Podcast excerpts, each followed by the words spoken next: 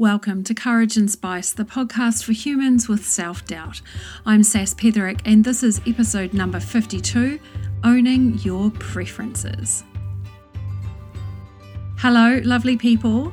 If you follow me on Instagram, you'll know that last week Mr. P, Bodie, our pooch, and I went camping or glamping because we did not stay in a tent and we had hot water and bed linen we actually slept in a shepherd's hut and we had this other cabin with a sofa and a fridge and a bathroom and a coffee plunger. So I know this is not actual purist camping. But I love not camping. I love the great indoors. I love Wi Fi and I love that as a species, we have evolved so we don't have to live outside. it's pretty fascinating to me how there is a kind of moral argument about how everyone should be camping. But I just want to offer my fellow fans of electricity some solidarity out there. The fetish for bell tents is not compulsory. Bear Grylls has not reached the summit of humanity.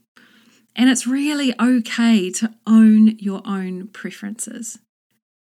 I think this is one of the really key benefits of learning how to navigate through self-doubt is we learn how to discern between self-doubt and our true nature.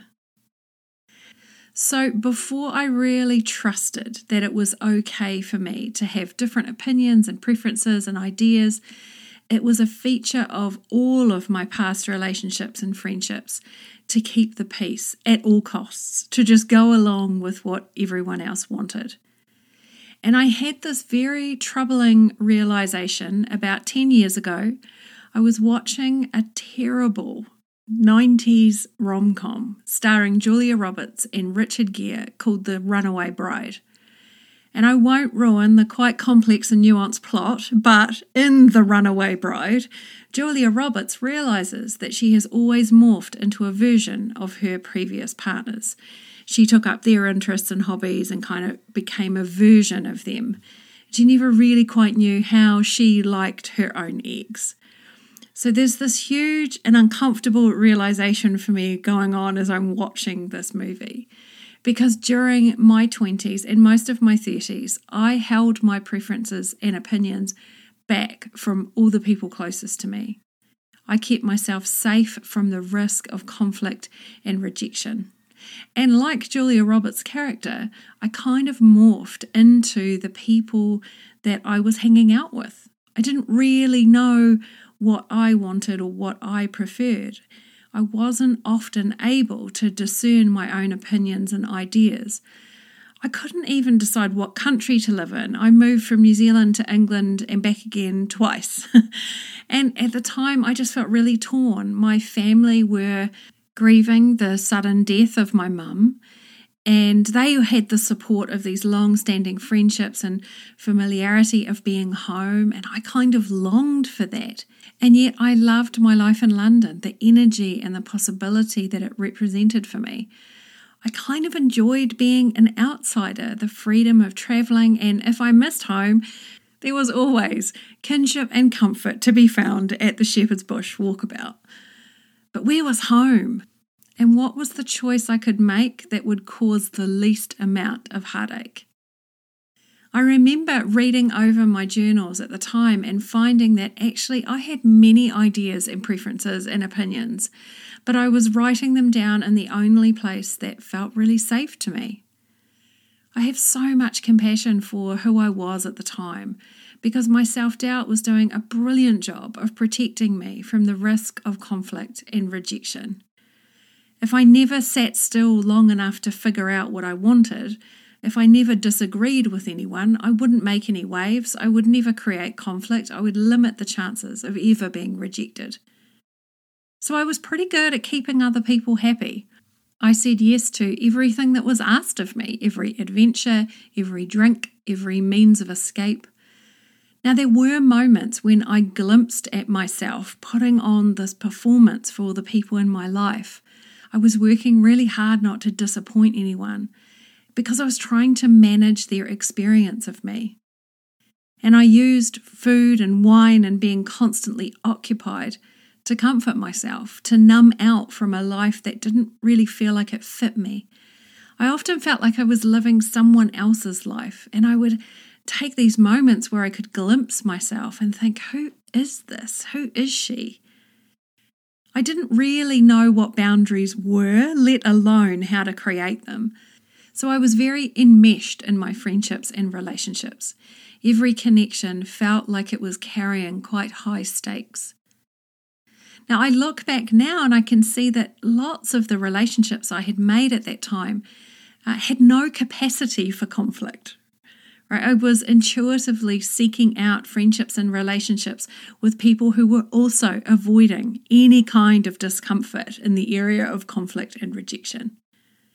So I became pretty expert at avoiding this.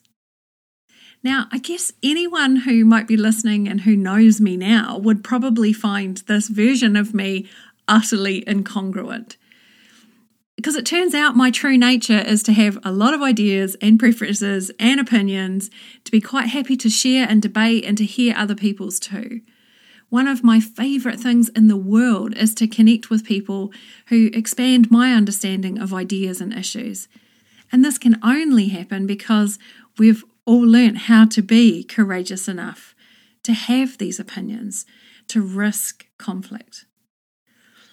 And before I really understood how self doubt works in every relationship in my life, I was showing up as a compromised parody of me.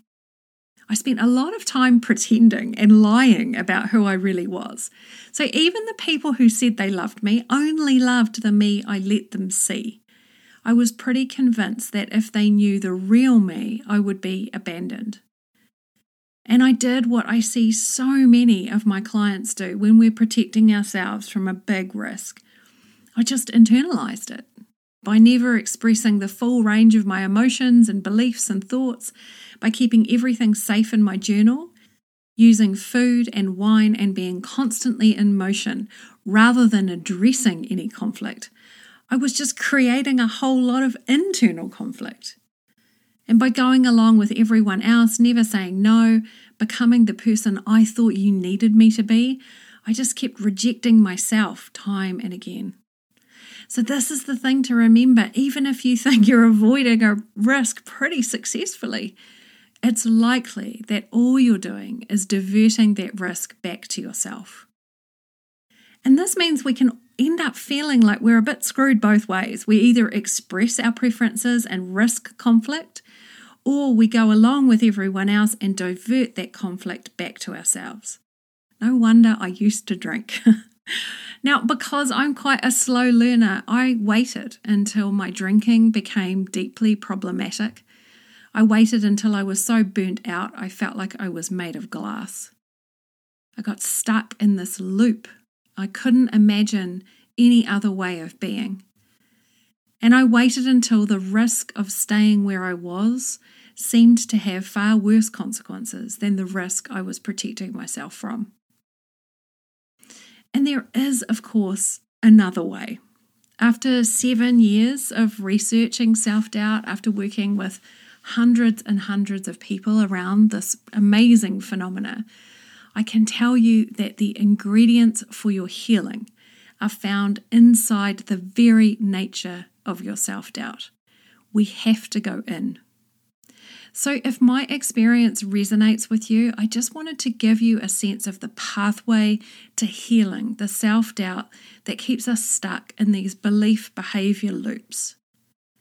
And the first step is to just understand where you learned to protect yourself from a particular risk. In exploring and healing my own protection mechanisms around the risk of conflict and rejection, I discovered so much about where the seeds of my self doubt were planted. And it makes so much sense.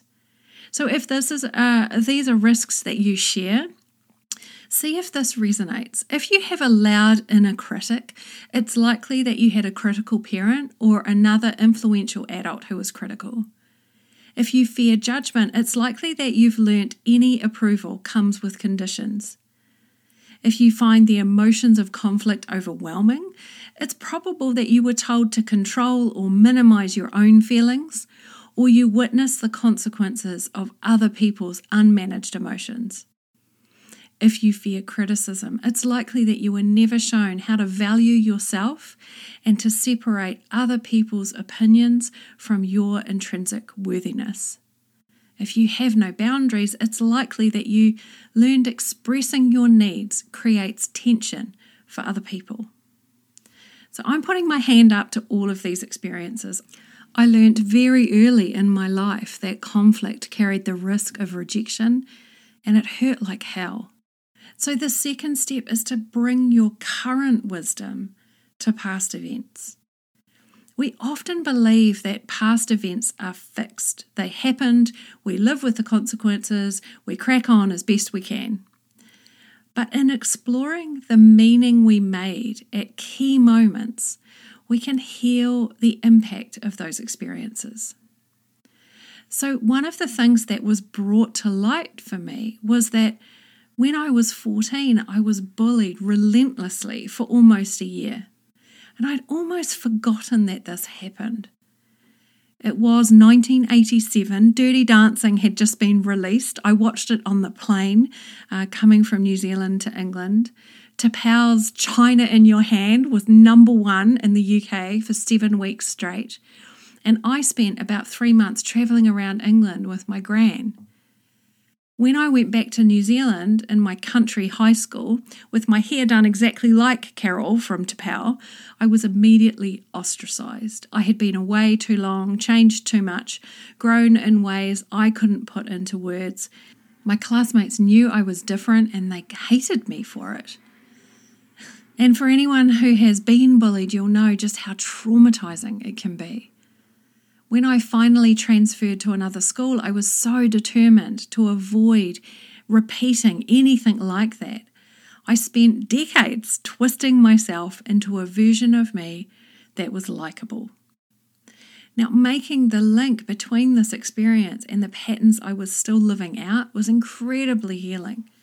I could see how much I was still protecting my 14 year old self and that no adult stepped in to teach any of us what to do, even when they witnessed appalling behaviour. No wonder I have an interesting view of authority. But I was able to expand my perception of the event, um, of what happened that year, and to offer myself some new perceptions, to acknowledge that it just happened and that it created some suffering and it wasn't okay. And step three is to begin to make peace with your self doubt. So much of the conventional wisdom about self doubt suggests that it's this inner critic, this part of us that we need to infantilize or go to war with. But I found that self doubt is A, so much broader than just an inner critic, and secondly, the opposite is actually true. When we open up to this protective part of our psyche, we begin to see that this is the part of us that has been trying to keep us from ever reliving past hurts. And this again offers us healing and perspective. So, taking a little trip back into the past to understand exactly what has created our self doubt, the beliefs that underpin it, the, the ways that we are protecting ourselves that are often slightly below the level of consciousness can be incredibly helpful for beginning to experiment with your self belief. And that's the fourth step of cultivating self belief. We get to discover who you are underneath your self doubt, and it's so healing. Now, I found that the more I got to know myself, the more I liked the real me. It turned out my true nature needed space and quiet, sobriety, and a truckload of autonomy. I discovered I was quite creative and funny without three vodka and lemons in me. Now, this was not a quick or an easy process, but I found that once you get a taste for it, there's no going back. I'm still in touch with people that I've worked with three, four, five years ago, and I can see just how their cultivation of their self belief allows them to access more and more of their lives. It took me really a period of about 18 months after my stress burnout to get sober, to get therapy. And eventually I retrained as a coach and began this embryonic coaching practice. But honestly, it took me years to really get it that whatever anyone else thinks about me, it's not up to me. It's just none of my business. And so I found a way to be me all the time. But this has been difficult. The more I showed up as completely myself, the more I found that some long term friendships were not able to be sustained. And that was painful. The risk came true. My greatest fears happened. And at times this was confusing and deeply hurtful and difficult. The risk I'd been avoiding since I was 14 turned out to have, in some cases, validity. And I showed you who I really was, and you didn't like me. So I had to grieve those friendships. But eventually, I came to find a deeper and truer relationship with myself. That just because you don't like me, that's not a reason for me not to like me. How people see me, think about me, their opinions of me are just not my business. And if I changed myself to be who you say you want me to be, you wouldn't like me then either because you'd be liking a twisted up parody version of me. So now when people decide to walk away, I love myself enough to let them. And this is how I've learned that I could say no and yes in ways that felt emotionally clean, lovingly boundaried. It's how I've developed a successful business, how I keep showing up to a marriage with someone who is incredibly different to me, how I nurture friendships with women I would happily hide a body for, but not in a weird people pleasing way. and it's how I continue to be with my self doubt, how I keep growing and expanding. It's how I never have to go proper camping. and these steps that I've mentioned, this process of understanding the root causes of your self doubt, of offering yourself some perspective and meaning, making peace with a protective part of your psyche, and beginning to cultivate a robust and long standing, tangible self belief these are this is the process that we go through in your self-belief map. I can show you how to heal your self-doubt. This very personal and unique experience that is responsible for holding you back now. And you'll learn ways to support yourself, techniques that you can use forever. You'll uncover internal resources that will help you to discover your true nature, one where you're living from self belief. So if this sounds like just what you need, pop over to sasspetherick.com backslash map. The autumn class begins on the 1st of October.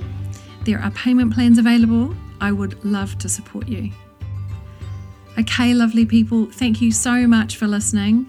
I will see you next time.